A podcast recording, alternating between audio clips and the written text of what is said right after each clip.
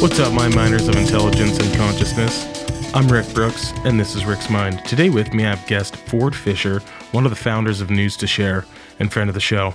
What's going on, Ford? Welcome back to the show, brother. Hey, thank you for having me back on. Man, there is so much going on in the world, and I I want to start kind of I want to I want to get right into it. I want to get your thoughts on what you think about Elon Musk taking over Twitter and then also some of the Twitter files that have just dropped.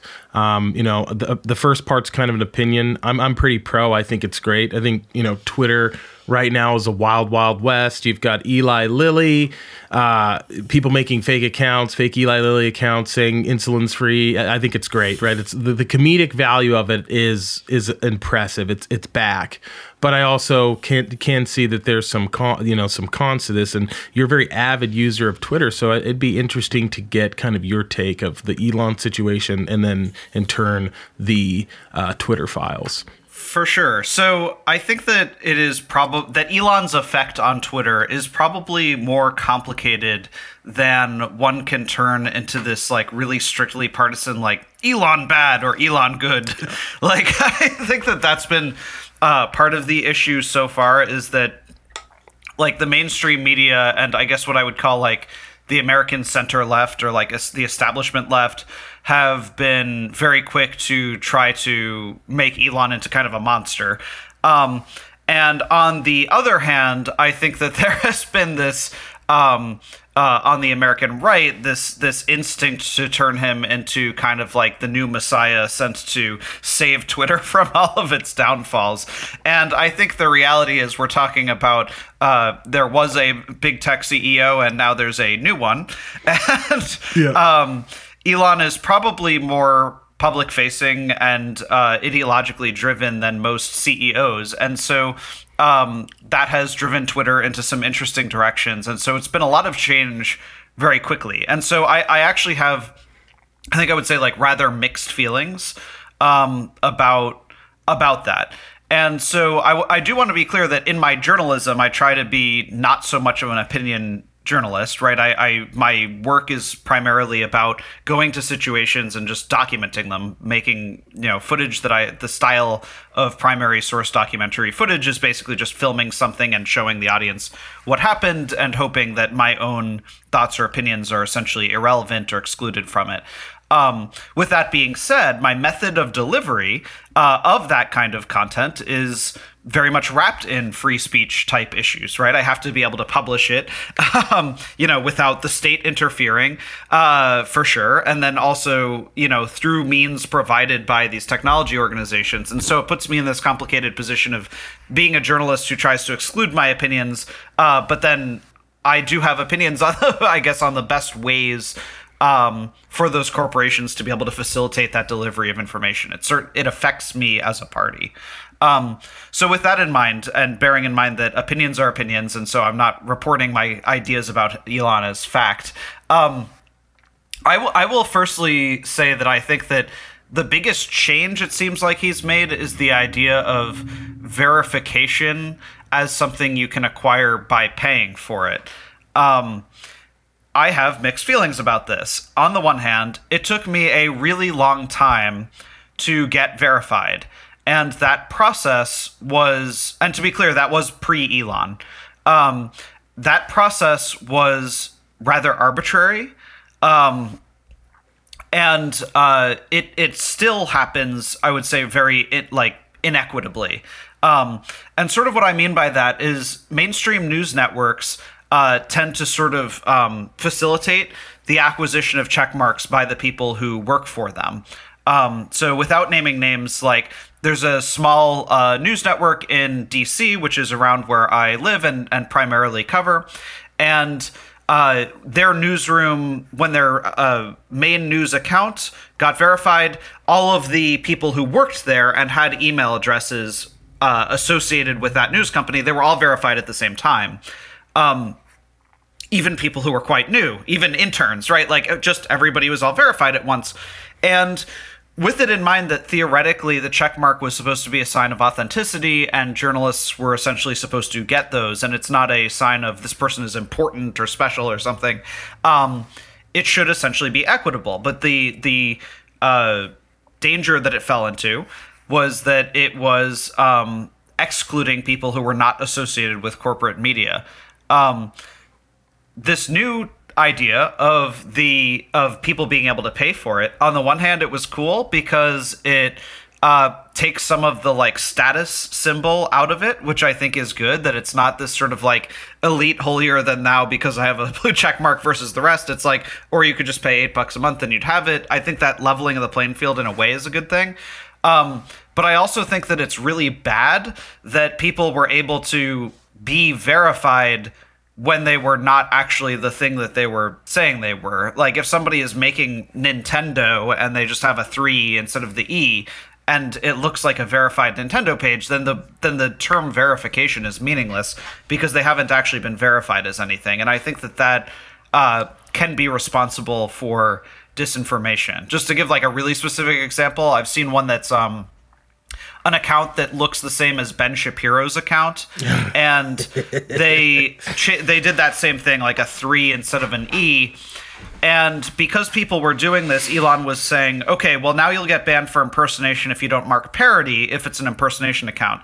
So this this Ben Shapiro account, which as we're recording this, I believe still exists, is verified, looks like the Ben Shapiro account, and they have it as Ben Shapiro author of and then so it says like author of this is a parody account so that the name is too long to render most of the time. And so even though it technically follows the rules by saying parody it you don't see parody when you're scrolling and it just looks like ben shapiro posting something that he's not. And so i do think that's ripe for a fraud. So uh, I don't want to monopolize all the time of speaking here, so no, no, I'll kind of no, throw it back to you. But like that would be the first thing Elon did, and as you can see, I have pretty mixed feelings about that. And yeah, I definitely think that's fair. You know, I for whatever reason, for for good or for bad, like I like the chaos.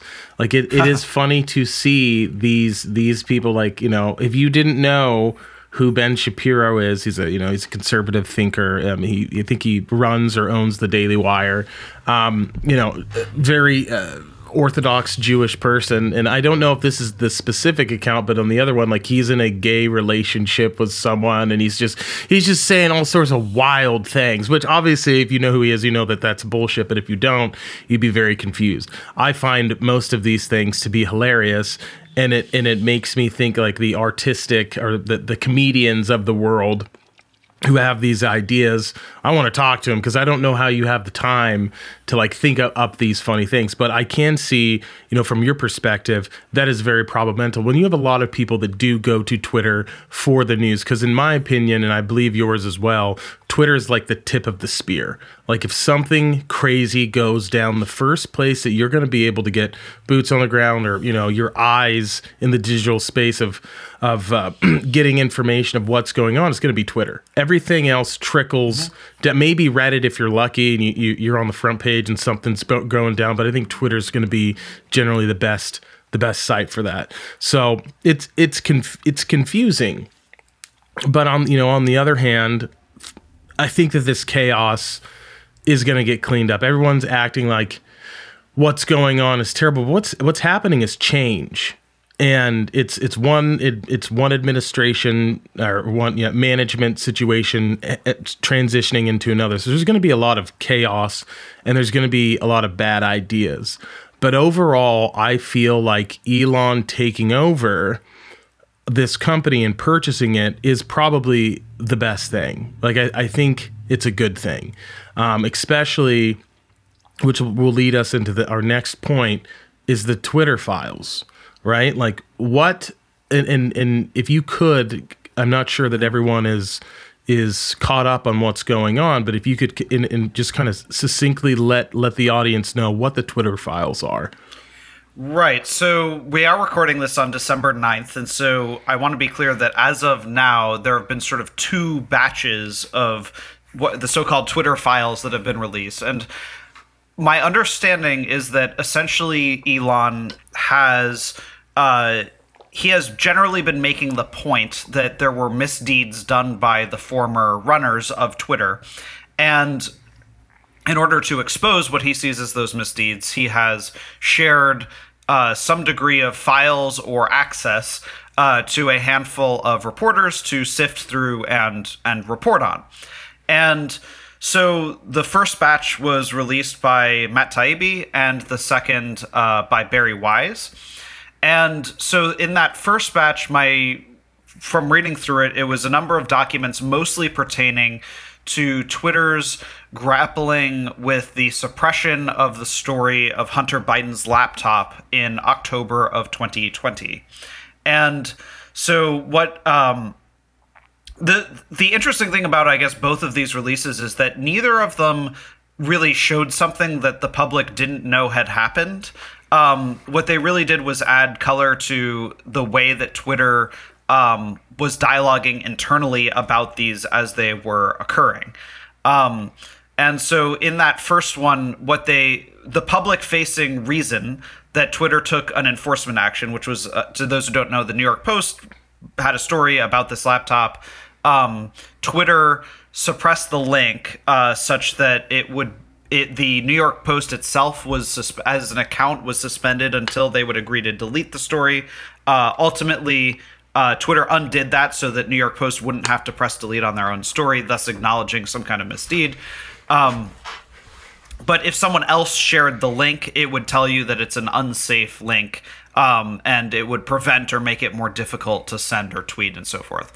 And what they used as a justification for this was that the uh, materials being reported on were potentially hacked and so they have a policy against the sharing of hacked materials and so like in more practical terms if if i somehow managed to get into rick's you know computer i found uh, some kind of document of his that uh, i that i wanted to expose him over and then i published that on my own twitter that would be against twitter's rules um, twitter essentially alleged that they felt that this story violated that rule.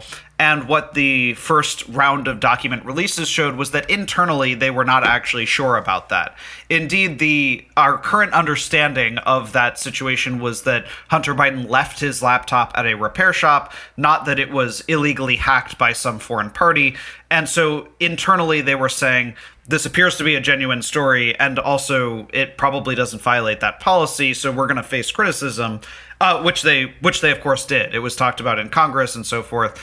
Um, I actually thought that the most interesting part of those releases was that Congressman Ro Khanna, who is a Democrat, actually was um, concerned and contacted Twitter himself, not about.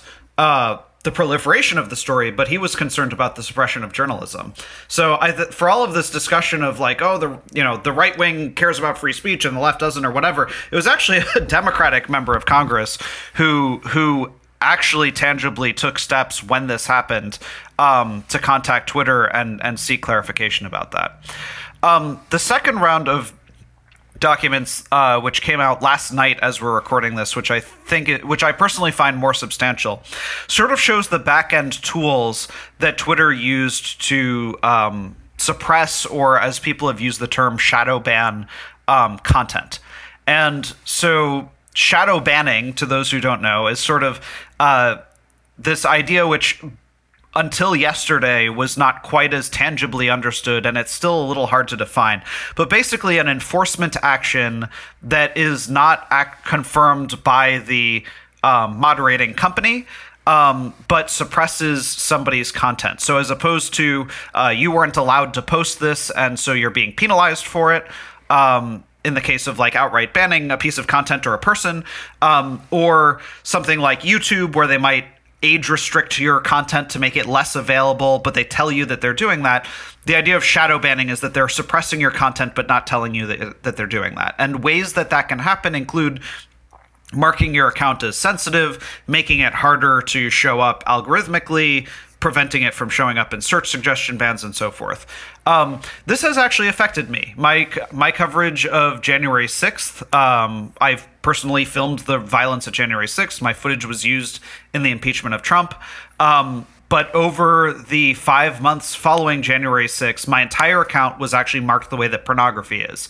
Um, it was marked like this this profile may be sensitive. You would have to have your settings on Twitter to allow 18 plus stuff to be visible, and then even if you did that, you'd have to press buttons individually to view any of my tweets, and it wouldn't show up in search suggestion bans. In other words, my content wouldn't be visible unless you specifically went out, sought it out, and then said I'm okay with seeing porn, and then you'd be able to see my news, my video news coverage of January 6th and so forth. Um, so Twitter never acknowledged that, and they never actually told me this is an enforcement action because we thought your footage was too violent or, or whatever they thought the problem was. It just happened, and then one day it just went away.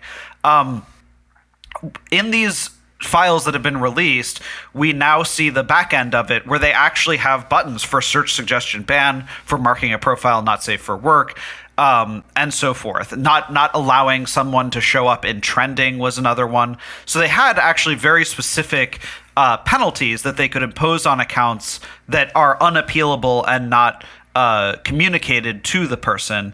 Um, my criticism of the release, however, I will say. So I think it's good that the public can see that. I think it's good that we're aware of that. And Elon actually himself said that people would now be informed when that kind of action is taken and have an ability to appeal. Unequivocally, I think that's a good thing. Adding more due process. Uh, I think is always positive. More transparency is, al- is always positive. The problem I have with the releases so far is that the actual uh, examples given appeared to be take just photos taken of a of a computer screen of specific profiles who these actions were taken on. It was like Charlie Kirk, who's like a conservative commentator, for lack of a better word. Um, Dan Bongino, who's like a Trump uh, kind of loyalist.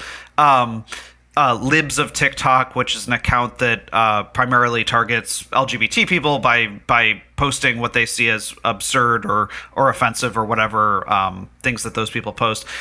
All of these were accounts generally associated with the right wing, and I think that it probably falsely left people with the impression that these things only happen to conservatives. Yeah, I think that that's that's a bit of a problem too, because I, there's definitely got to be um, people that are on the left. Uh, that this happened to as well. Um, I think that primarily, you know, I don't know, I, but there's definitely got to be. So I, I think that's a good point. Um, it's an international service. I mean, the other Exactly, thing is that there's not just the conventional American left or right. Like pa- Palestini- Palestinians wouldn't be like left or right in in the con- in the conventional American sense, Mm-hmm. but um, there has certainly been suppression of content related to Palestinian struggle.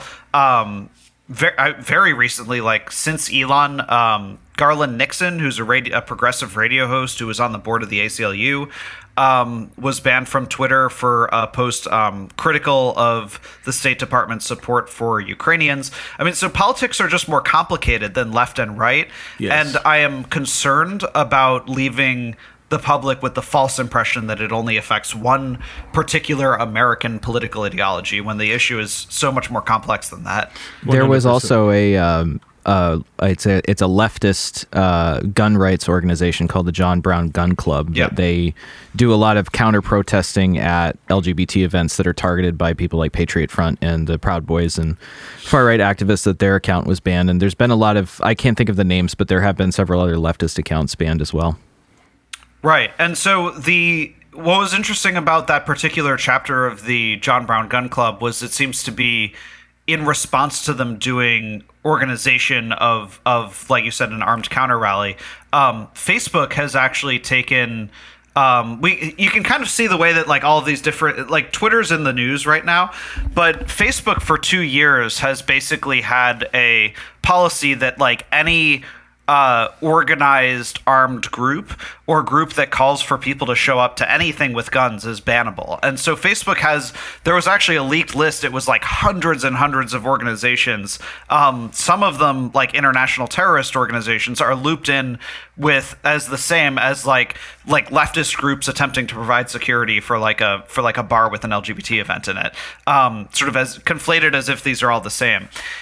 In the post Elon takeover world, I've I've seen conservatives to some extent cheering on when leftists get taken down.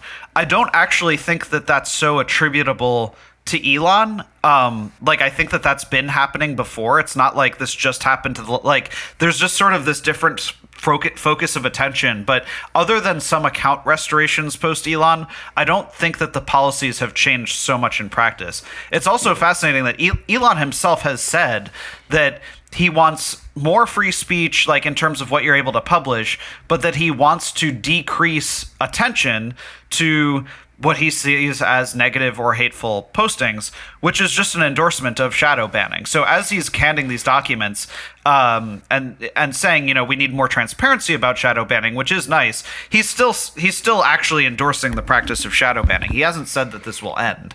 Yeah, and I don't think it will. You know, I just think that I feel like the other side, right, or uh, like I don't know, you and I are really just kind of sitting back lurking. But let's just say he's he's far more he's in he's he's kind of in, endorsed republicanism, right? Um, right? The other side's like we're fucking in control now. So like it's not he's not necessarily going to be targeting the messages that we're trying to he's going to which is i think a legitimate concern if you're on the opposite political aisles. He, they're going to be like he's going to start he's going to employ the same nasty tricks that didn't necessarily affect our ideology. He's going to flip that over to the next which is what i don't want to see any of that happen. I want what i was hoping and what i do hope is that we just the water you know it's it's we've got a water spigot and it's it's it's just kind of leaking. I want him to turn that bitch on and just just let's see what happens, right? Like let's see what happens. To pure unadulterated freedom and free speech. It's probably not going to be pretty, but it, it'd be nice to kind of see what what the what's going on in the world. I think that that's maybe the best way to handle it but yeah, also it, maybe not the best. It's I think it's just challenging because there's some competing priorities. So like it's easy for us to talk about free speech versus not free speech as it relates to um, like hate or things like that. Um, but Elon's primary criticism going into Twitter was what he saw as inauthentic activity, like bots, for example.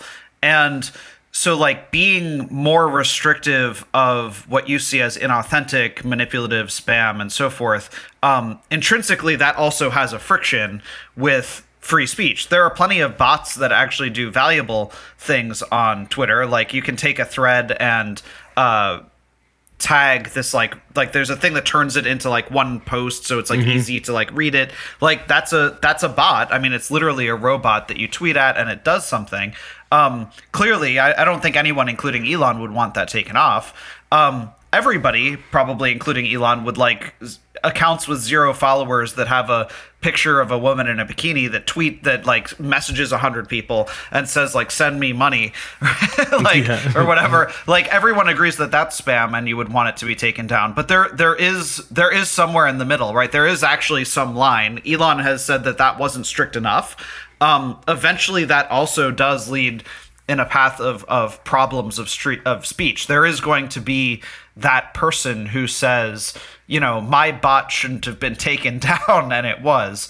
Um, and so I, I, think that it's been this issue has mostly been attached to politics, um, but it is not exclusively. And so Elon has walked into a more complicated uh, minefield, perhaps, than uh, the simplicity of his just like I want free speech and no spam okay, that take it takes a lot of uh, it takes a lot of intricate design to get to that goal. Yes, hundred percent, and he's he's going to be faced with nuance, right? Which is not something that in the businesses that he's been involved in, everything's pretty black and white, and there's going to be a lot of nuance because he's you're you're coming over from a mechanical and and in some points and chemical engineering background of you know all the way back to his, his old roots of like software but even even his old roots of like PayPal, that was like banking, right? It's pretty pretty black and white, debits, credits, you know.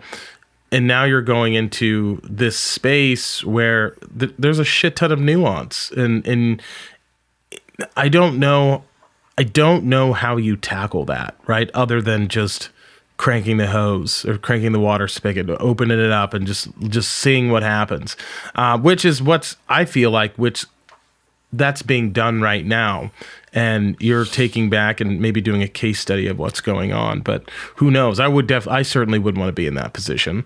Um, he also has basically placed his fortune on the line. I mean, I, I think the amount of money that he would have, even if Twitter completely was ablaze and and caught fire and it didn't, even if Twitter didn't exist tomorrow and he lost all of that, he'd still have an unfathomable amount of money uh, from the perspective of any of us on this uh, stream. But to him, like he is you know he his his position as the most rich person on planet earth is jeopardized if the uh, profitability of twitter ends up in decline and so while he is certainly performing as though his incentive is purely ideological.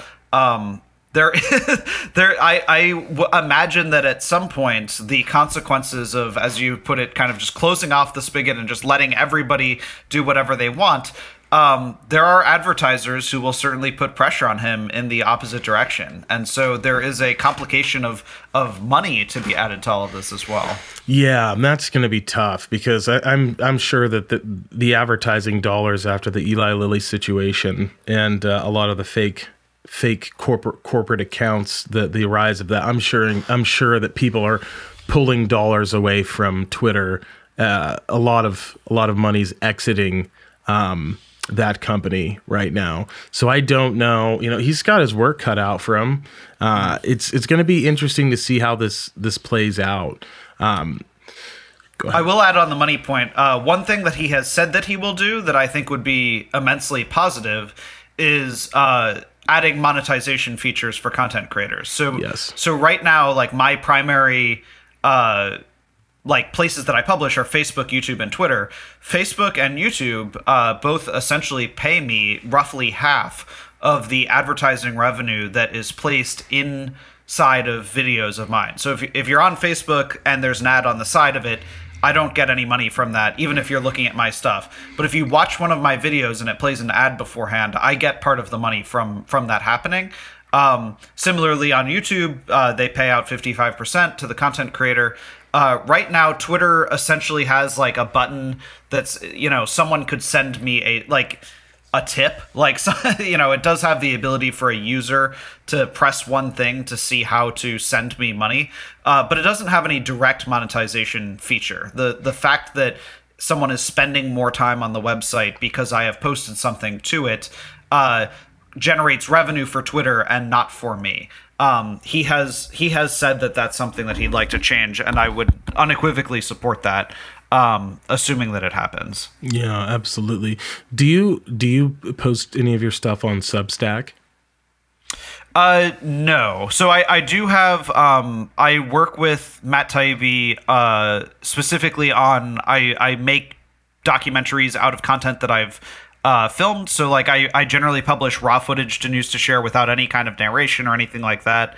Um, there's sort of a segment that we've generated uh, called Activism Uncensored, where I sort of consolidate my raw footage into 10 minute sort of mini documentaries where I narrate and just sort of explain placing us in time and so forth. Um, and so that that has he then writes them up and it goes onto his Substack when I do those. So I sort of peripherally have uh, used Substack, but I don't have one of my own. I'm a big fan of Matt Taibbi. I really am. Big, big, big fan. So that's cool that that's cool that you know him. Um, yep. So I want you. I want to kind of switch switch gears here. You have your pulse on activism and what's going on in the world, and and I kind of want to get into some of the things you've been filming, some of the rallies that you've been at, and and really just kind of see, you know, what your opinion is on the state of our society and, and, and where things are where do you think things are heading and that's a very broad question. the state question. of the union is strong uh, that's a very broad question but i, I kind of right. want to just just i want to figure out where your where your head's at sure so I have kind of been telling whoever will listen to me that I think that right now America is in sort of I would say like a, a false or a superficial sense of peace. And what I kind of mean by that is um, you know, we were in a very, very tense place uh, in 2020 and beginning of 2021. And kind of the climax of that tension was January 6th, but that didn't happen out of nowhere, right? That happened um, both in the context of violence that had happened over the summer and into the fall uh, as a response to police violence, uh, as well as um, then in the fall and into the winter, um, the claims of election fraud. And neither of those situations actually changed. Like the underlying causes of that violence has not actually changed, even if the violence has. And so, what I mean by that is post January 6th, right wing activism um, really fell off a cliff. There was uh, just a, a lot less uh, organization. Whereas I used to see, like in the in the lead up to January 6th, um, a highly, highly active right wing militia groups. Um, you know, hundreds of Proud Boys could be organized in Washington D.C. or Portland um, for for individual events. Um, those groups are now showing up at things much more like the dozen than by the hundreds or thousands. Um, similarly, racial justice activism has uh, not really stopped, but there have been uh, much smaller numbers uh, and much less attention by media uh, when those things happen. Um, and I think that that is in part uh, just time. Like it's been longer since the summer of 2020. Um, but also that in my experience, it was way easier for them to organize um, when they had Trump as kind of a, a general kind of enemy to organize around. Like in DC, there was kind of this joke of like, you know, protest is the new brunch. Like people would look for what protest are we going to? And that was really driven by Trumpism. Nothing has really actually changed about the underlying issues. And that's not to say that like that the activists didn't accomplish anything, but like most reforms were fairly local uh, or individual, right? Minneapolis's city council might have changed this or that. Individual cities might have changed their police funding, whatever. Um, but on the whole, the activism has has slowed down significantly, but the underlying conditions haven't. Similarly, most Republicans today uh, being polled, the last time I saw it, it was something like 70%, still think that the election of 2020 was stolen by um, Joe Biden. And so that underlying condition hasn't actually changed, even if nobody's storming any capitals right now. Um, therefore, I guess I would say the conditions that led to violence in 2020 and 20 and early 2021 have are are still there. All of these tensions, the problems that that led people into that stuff is is all still there. And I think that it was Trump was a very animating moment where he got the right very excited and he got the left sort of excited to fight him.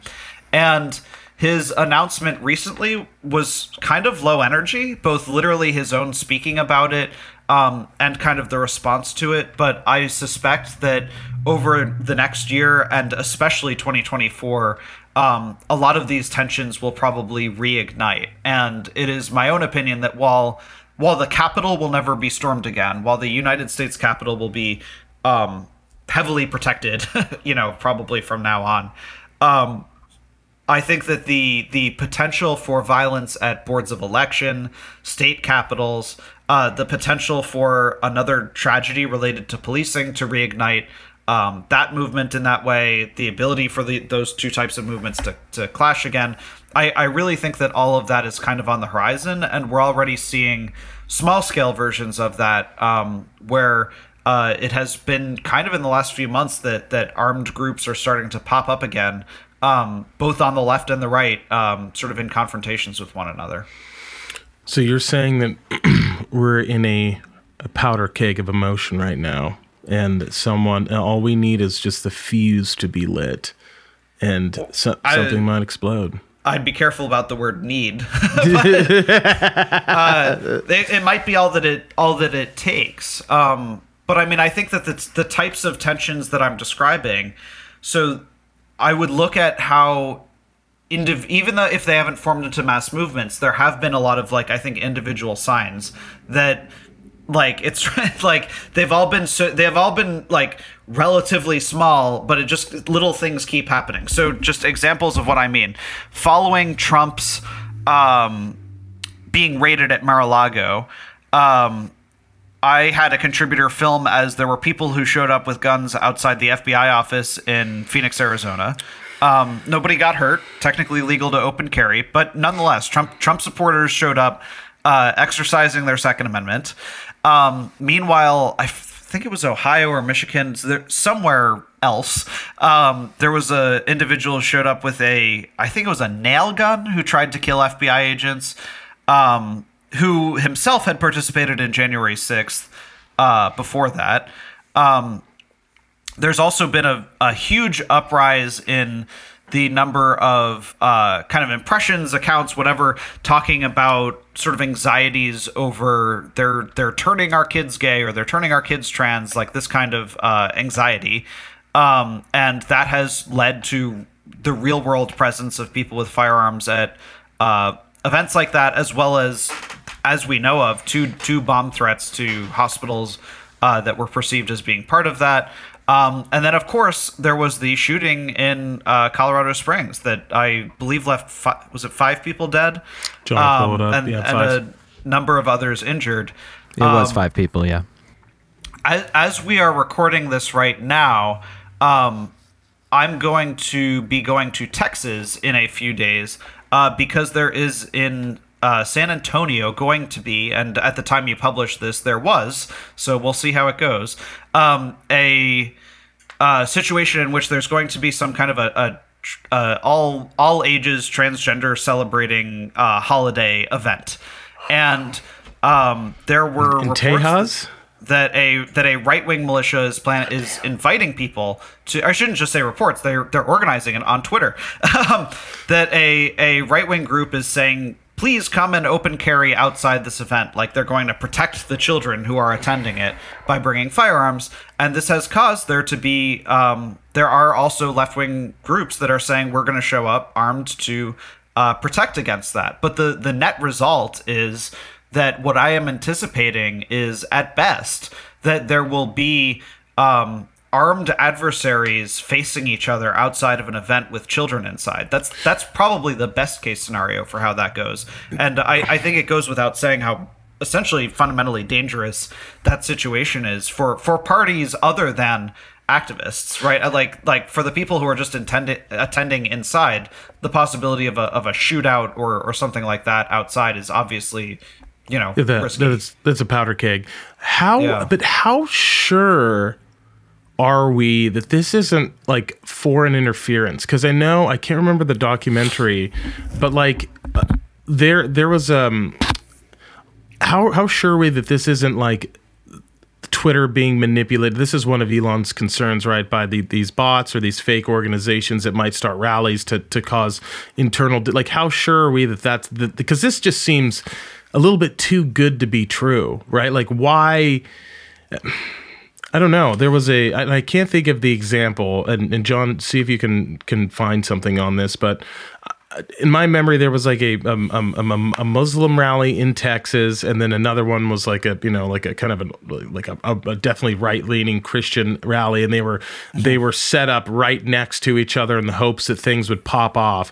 This it was in Texas. It was in Texas. Uh, Texas Muslim Capitol Day in uh, January of seventeen uh, was organized by a, a, Russian Facebook page. See, but this to, to, to me, like something like this seems like it would be a uh, another state.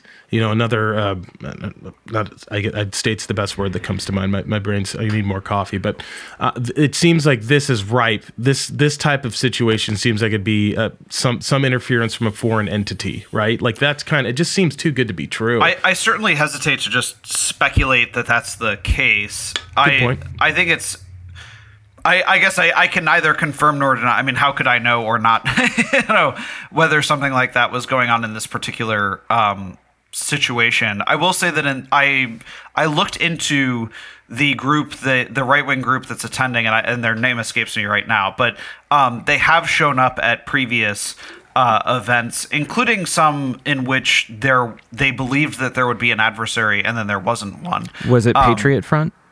It was not Patriot Front. This is okay. this is a, a local Texas uh, mm. militia group. Um, but the I I would note, however, so like there was a situation in Ohio uh, this past weekend in which um, the Proud Boys had promised to go to there was going to be a trans a trans friendly event inside a church, and the Proud Boys said that they would come and protest it. And the church ended up canceling this event because of the possible attendance of Proud Boys. So the Proud Boys still showed up. Um, to be clear, I, I, did not personally go to this. I was covering a different story in Kentucky at the time. Mm-hmm. But um, the Proud Boys showed up. Uh, as promised. But what was, I think, probably more interesting was that it ended up sort of magnetizing other right wing groups. So pa- Patriot Front did show up. Um, was it Texas Freedom Force? Texas Freedom Force, I believe that's the group that we're talking Thanks, about. John. Is the is the uh, one in San Antonio? Um, there was a local militia that showed up at this Ohio event. Um, there was a group called White Lives Matter that showed up. And nice. so, what's interesting beyond just sort of the numbers is the kind of inadvertent coalition that's sort of formed where like the Proud Boys uh, contend that they are um, that they are race blind. They say that they're sort of not racist, but they're also kind of anti anti racist.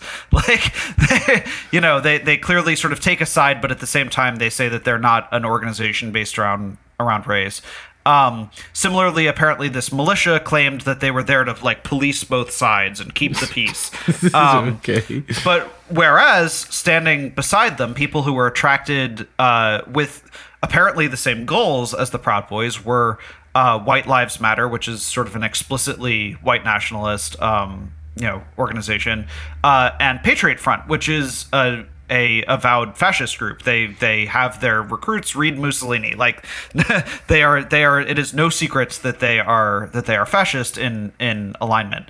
Um, and so these different groups kind of coalescing next to each other, even if they all did their own separate, you know, kind of take on the mm-hmm. thing, they they've ended up with sort of a shared uh, enemy. So what will be interesting to see, and again, by the time you publish this, I think it, it will already have happened, uh, is to see which groups show up at the Texas thing you know, the Texas Freedom Force is saying anyone who wants to bring a, a gun, but just please show up. We'll see what happens, right? Uh, would that attract people like Patriot Front? Would that attract people like Proud Boys? Uh, you know, what what types of people on the left will show up to counter it? Um, you know, we we it remains to be seen. But kind of those dividing lines, the coalitions are are sort of forming, um, and that will certainly be complicated and have implications leading into 2024. So you're a really good person to ask. Um, okay. Patriot Front. They right. they are a fascist organization. Um, now, in order to join them, do you have to be white or like is that like are they like I have no I couldn't find I read their manifesto, but right. I don't know like outside of them being fascist and you know uh-huh. trying to save America. I don't really fucking know what they are. So okay, so I yeah, I want to be very clear that they use innuendo and yes. They sort of mask uh, their their they they mask their language by making it seem very like it's like hard so, to, hard dude, to it's so hard. They, That's what I'm saying. They use a lot of euphemisms um, to try to to uh, you know obscure what exactly they're about. So, yeah. firstly, let me say that I interviewed their founder, uh, Thomas Rousseau, uh, before he had founded Patriot Front, and so this was uh, Charlottesville. So I, I, filmed the violence and the torch rally and stuff that happened at Charlottesville, and so uh, Thomas Rousseau, who was only 20 years old at the time, um, torch in hand. Um, uh, said he like called me a degenerate or something, and I went up to and so I, I started recording, and this is as they're preparing for the famous torch march. He, he has an unlit torch in his hand as as this conversation happens, and I, I went up to him. I started recording immediately, and I was like, "Did you just call me a degenerate?" And he said something like, "Well, you're with the media, and the media is all degenerate, so it's sort of a multi-step process." And I was like, "Like okay, whatever." Like, and I was like, "So what are you doing out here?" And he uh, describes why he's at Charlottesville and he talks about how he thinks that white people are under attack and, and so forth.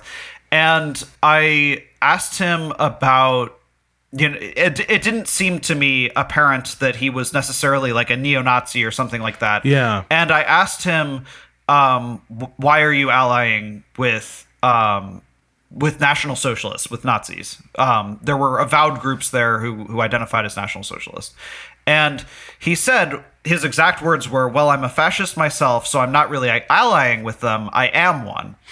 And so he did self-identify with the term fascist at the time.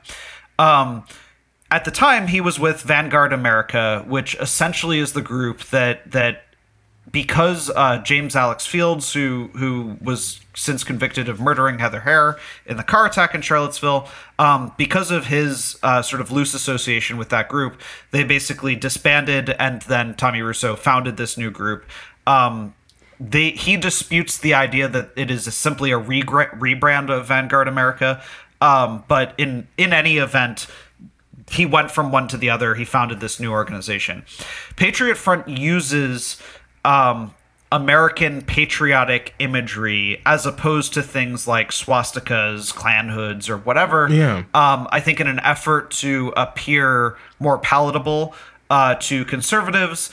And I have sort of seen this ha- be effective, like in the sense that, like when I've reported on them, I I do not use the word fascist sparingly.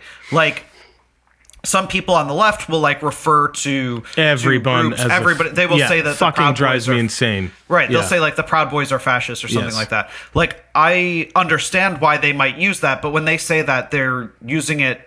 I, I, I don't want to say imperfectly, but they- like imprecisely. Yes. They're they're using it as an insult, which they're certainly entitled to do. 100%. In the same way that a right winger might be like, "Oh, AOC is a communist," Yeah. or something like that. Like she doesn't identify as a com, you know, whatever. Mm-hmm. So, um, in the case of Patriot Front, they don't outwardly say we're a fascist organization or we're a white nationalist organization. Instead, when they march around, they use a flag that is basically the American flag with a fasces on it, right? Which literally the term um, fascism, right, comes from uh, this kind of idea of like a bundling, like, and which is exemplified or symbolized with a fasces.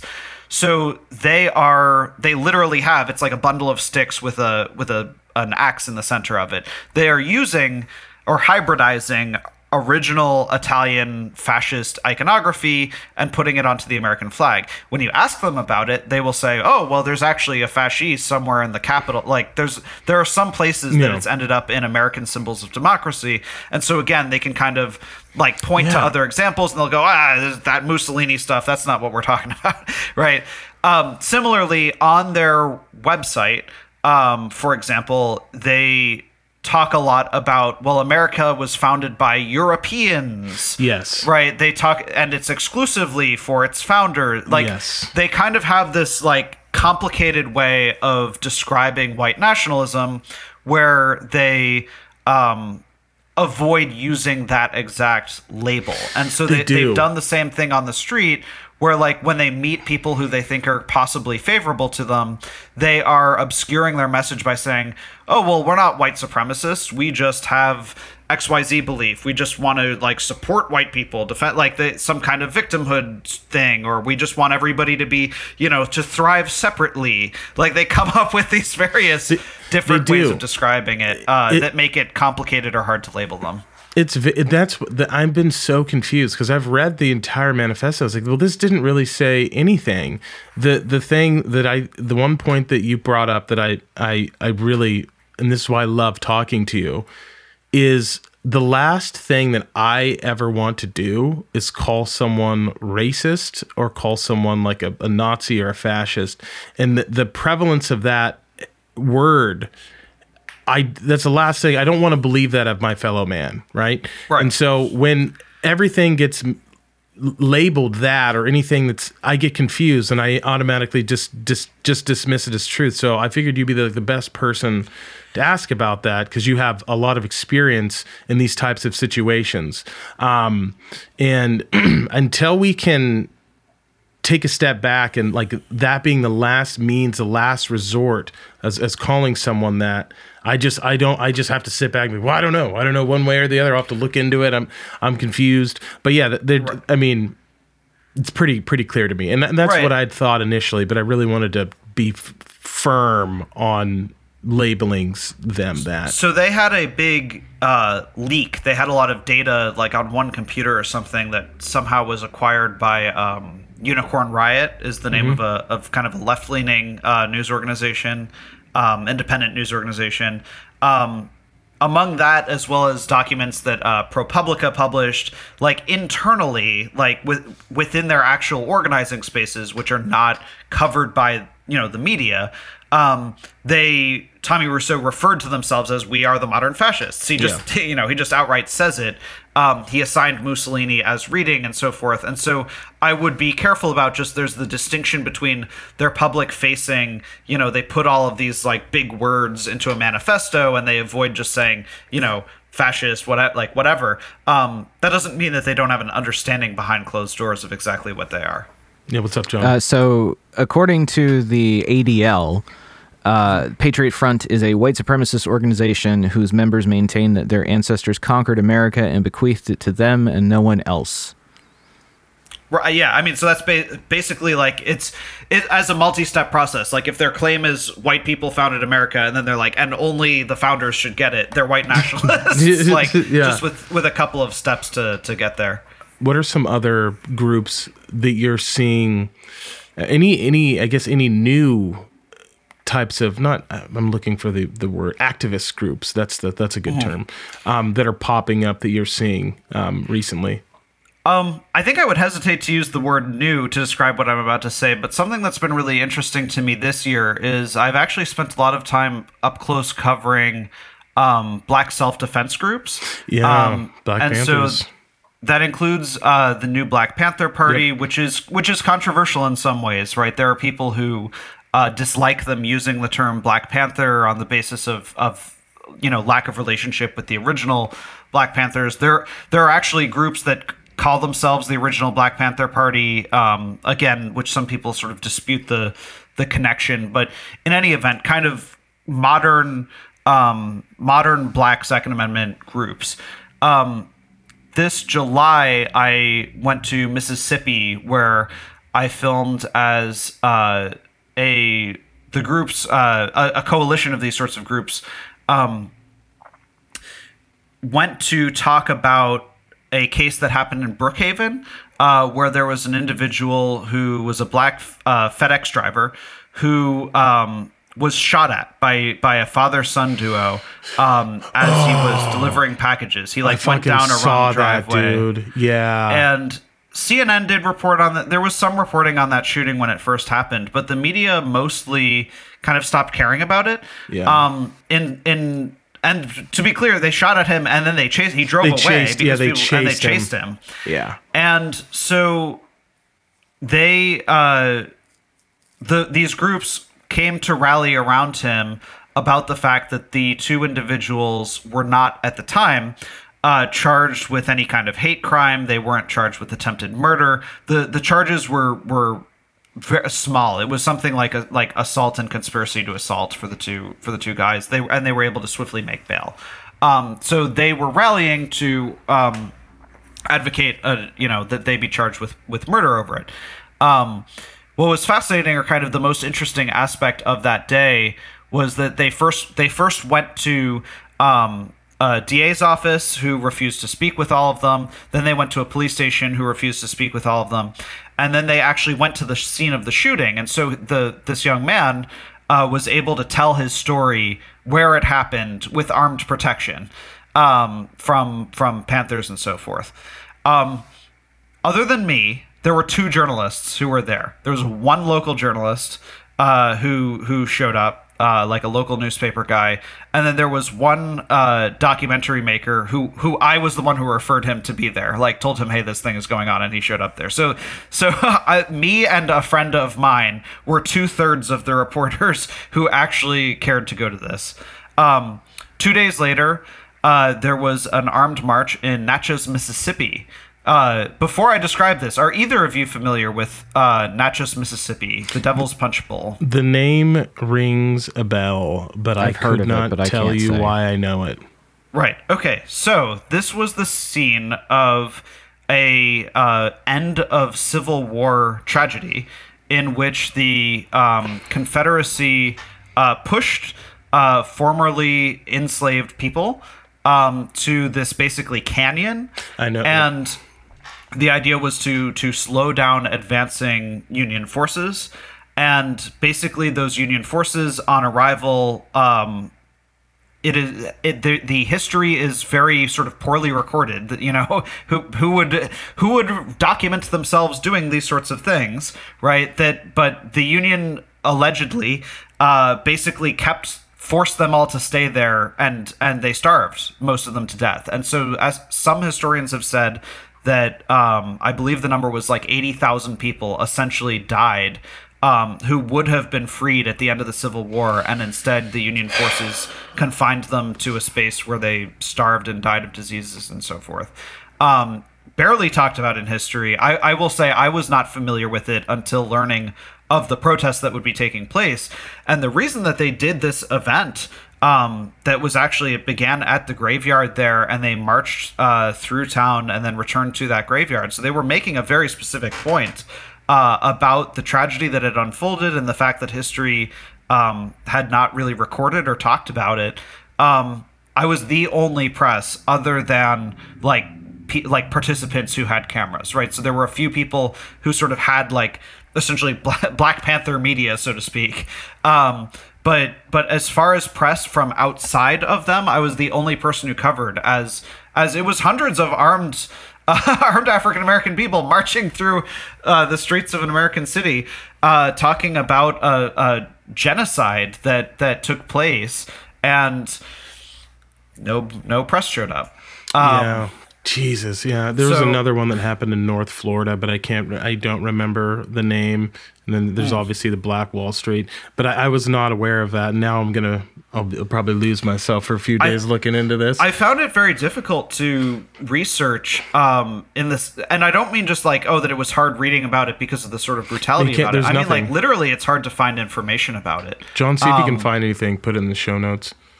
So. Um, going through the the situations, there was um, a few weeks ago. I went back to Mississippi uh, to the town of Gulfport, um, where there was um, a 15 year old who had been shot by police outside of a family dollar who who died, um, and uh, that case similarly has not attracted much media attention, although it's had daily protests. And frankly, I suspect that if it had been an election year, um, or if uh, the Orange Man was president, the media might be a lot more interested. Um, but in nothing about policing changes when it's pre- when it's President Biden instead of President Trump, and yet you know the media seem to be pretty much disinterested in that shooting. Um, I went there and filmed as uh, the founder of Black Lives Matter of Greater New York was carrying an AK, you know, among other people in that kind of coalition uh, talking about their issues. And again, I was one of very few journalists. Um, most recently, uh, this past weekend, and I, I, think maybe most fascinatingly, um, there has been sort of a renewed attention to the lynching of Emmett Till in 1955. Um, to those who don't know, Emmett Till was uh, accused of of whistling or perhaps grabbing the hand of a white woman at a store, um, and uh, he was brutally uh, taken from his home and murdered uh, two nights later. Um, and the two murderers of Emmett Till uh, were tried at the time in 1955 for murder, and they were both acquitted uh, they said, "Oh yeah, we totally kidnapped him, but we let him go. You know, we're not even sure if that's if that's his body." That was their defense, and the jury acquitted an all-white jury acquitted them in an hour. Um, and there was sort of a famous uh, quote from someone on that jury that said something like, "It would have taken uh, less than an hour if we hadn't taken the time to get a soda first. Yeah. Um, it was very. It's very clear in history. It's commonly understood that the lynching of Emmett Till uh, it is it is unequivocal that those two men did that um, murder, uh, and they got away with it because of, of a of a bias on the part of the jury. Um, those two men uh, later admitted to it in an interview with a magazine because they couldn't be tried a second time. More, what was really interesting, two two things happened this year that drew renewed attention to this 67 year old case. Uh, firstly, there was a movie um, made about it. Um, so there is a film, I believe it was Oprah, Oprah who actually like financed it. Um, I'm, as I just said that, I'm like, I'm not. Was it Oprah? Or was John, it, uh, John, John will pull it up. Don't worry about you- it. yeah, if you could look it up, there was some there was some celebrity, there was some uh, a a list celebrity who who financed the film and was involved in it. After I just said Oprah, I'm like, I might be thinking of a different film. Uh, for it might have been Whoopi Goldberg. Um, in any event, uh, there's a film, and additionally, uh, this year a warrant was found that in 1955 the two um, people who physically murdered Emmett Till had been tried and then were acquitted, therefore preventing them from being charged again. Uh, and they all and they both died some years later. The actual uh, woman who made that first accusation was charged, or what a grand jury charged her with um, kidnapping, and so a an unserved warrant existed for kidnapping. And Carolyn Bryant is still alive and reportedly lives in Bowling Green, Kentucky. And so this was sort of a long introduction to get to. This weekend, I filmed as a coalition, including Black Panthers, uh, armed activists showed up in Bowling Green, Kentucky, uh, to to go outside of Carolyn Bryant's home and say we want her to be uh, charged still. And they were faced down by police who also showed up with rifles, and so this kind of led to um, this very tense sort of uh, in the words of Malik Shabazz, who was there, who was one of the leaders in this group, uh, sort of a showdown uh, as these as the police were staring down activists who were holding rifles, and they said, "You're all here right now, but you know, what at some point uh, you're all going to leave, and this woman's still going to be here, sort of unprotected." Um, and so she is now 88 years old and will, in all likelihood, die without ever being held to account for it. Uh, but um, it was it was fascinating to me to see that that she is still alive and see a protest about about that case. Uh, so it was Whoopi Goldberg who Whoopi Goldberg, the yeah. uh, who financed that. Yeah. Nice. I haven't seen the film yet, but I, I've heard that it's very very good. Definitely not gonna watch it. I'll get sad. It's like I started watching Fruitvale Station. I was like, "Fuck Oh my that, god, I was dude." miserable yeah, after yeah, watching that. yeah, I think dude, it's a very very very important movie. It is a very Station. important movie, but I just Um, like yeah. As soon as he like came home and was hanging out with his his family, I was like, "Nah, dude, nah, nope. You gotta turn it off. I'll get sad. Can't do it." Yeah, I, I will say Fruitvale Station, just as a side note, was a great was an important film and an important story for the fact that that was one of the first cases in which like civilian held um, footage, a, a cell phone video is the is the reason that a cop was held somewhat accountable uh, to that particular um, shooting. Right, I, I believe that the the police shooting at Fruitvale Station would have been unremarkable in history Yeah. uh, probably forgotten about just like any any other police shooting just you know just one of the thousand per year um, roughly it, it would have been forgotten about in history had it not been for someone filming it on a cell phone Yeah, I'm. The work that you do is is so important, man. And I I- I've always wanted to ask you this: What is it about activism, and why why were you drawn to pursue this career and filming it and kind of navigating this world? Yeah, I think that the problem that I've had with mainstream media is that it's so focused on echoing like voices within government about all issues.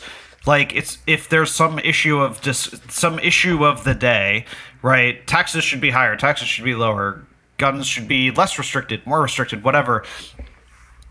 The mainstream media has made it really easy to present these things as like simple binaries where they can just call on some congressman and some you know official or or person on a campaign or whatever.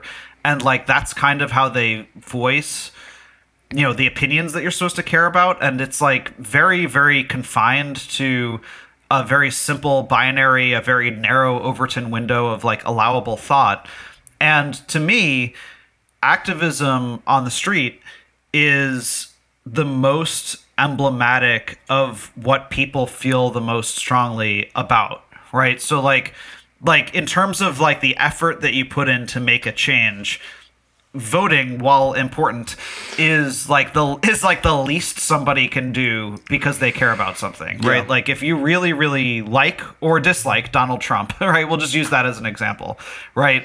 Like there's a story that can be told about the number of people in each state who vote for that person right? And someone can express ah yes I I do like that person or I don't like that person or what they care about or represent by doing that but if you really want to like under if you want to understand what people are thinking, what people care about, the issues of the day, then the people who actually go out on the street potentially confronting others uh, about what they care about, like that that show that gives you such a clearer picture of of the mindset of people.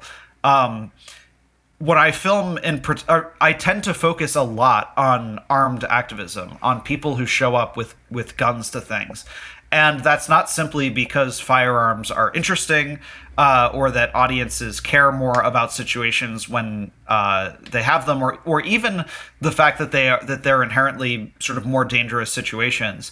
It is because for someone to care about something so much um, that they show up with a with an instrument capable of death. Um, like that that is in a way the most impassioned anybody can be about about anything. Like it is a statement of this is how far I am willing I'm to willing take, to take it. Yep. this. Um, and so I I care deeply about documenting um, those sorts of people in in a way much more than I do about kind of the canned um, speeches and so forth that you can get in Congress, right? So I, I have a congre- congressional press credential, and so I can go into into the Capitol and film, uh, you know, press briefings and uh, you know speeches, committee hearings, and so forth. And I and I've done some of that sometimes, um, but to me it is so hollow.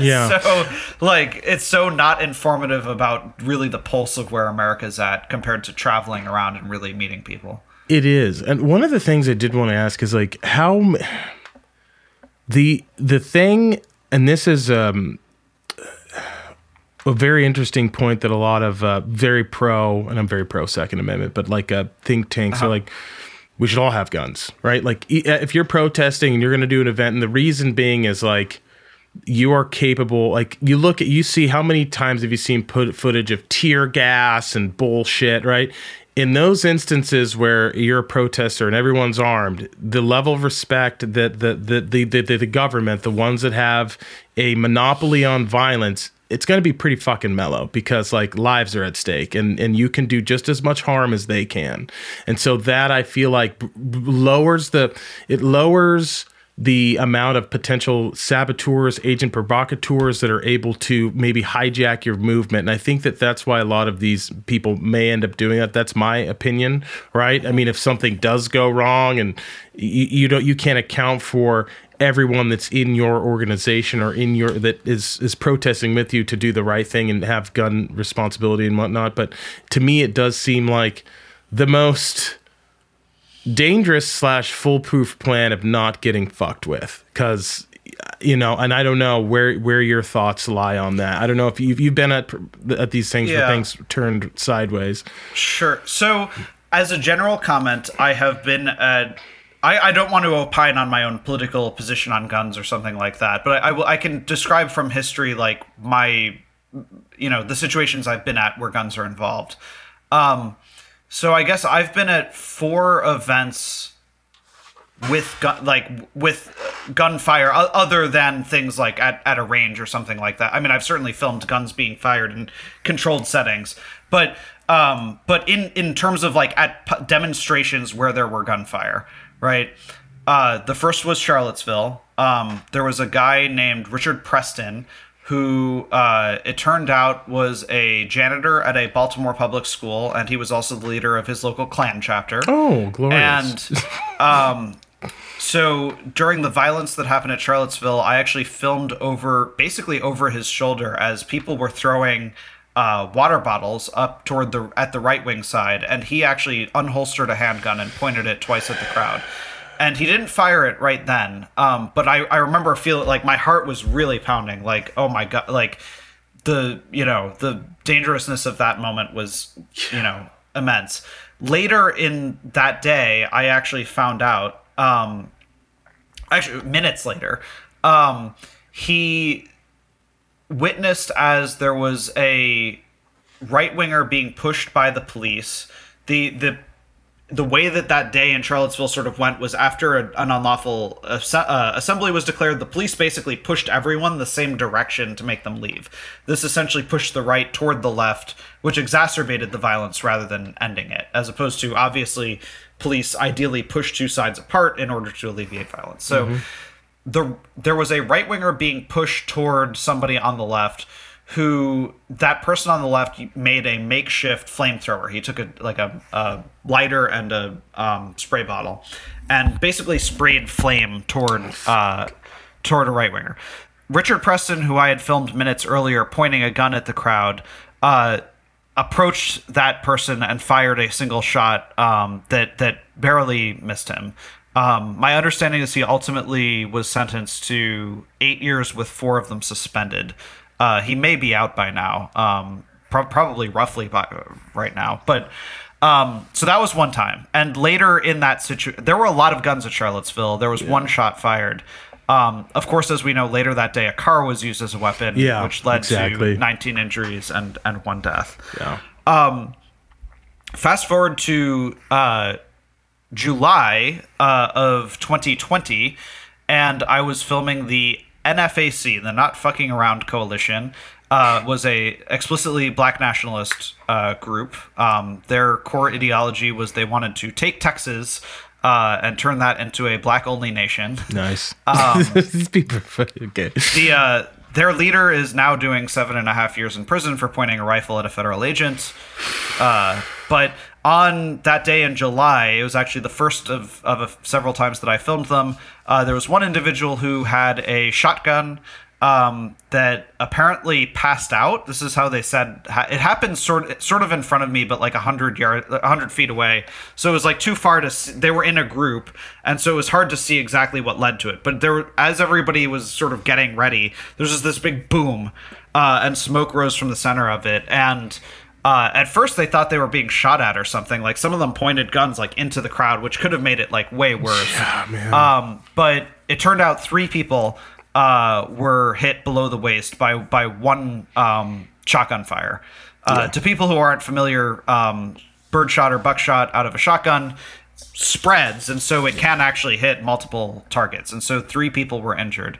Um, the same group rallied in uh, Lafayette, Louisiana in October 2020, and one person who showed up who wasn't part of their group accidentally fired a pistol twice. Uh, nobody was injured that hmm. time. And then the last time, the most recent time that I've been in a situation with gunfire was January 6th. Uh, Ashli Babbitt being shot. Yeah. And that was and that was a police a fatal police shooting. How close were you to um, that? Okay, so I did not enter the Capitol. I stood on uh, for the most part, I stood at the east entrance, um, which, in terms of the dynamics of the day, was most relevant in that that was where the Oath Keepers uh, breached. Um, so I did not physically go inside the building. Of course, Ashli Babbitt was shot uh, climbing through a broken window into the speaker's lobby, mm-hmm. which would have brought her into um, the House of Representatives, where there were still members of Congress.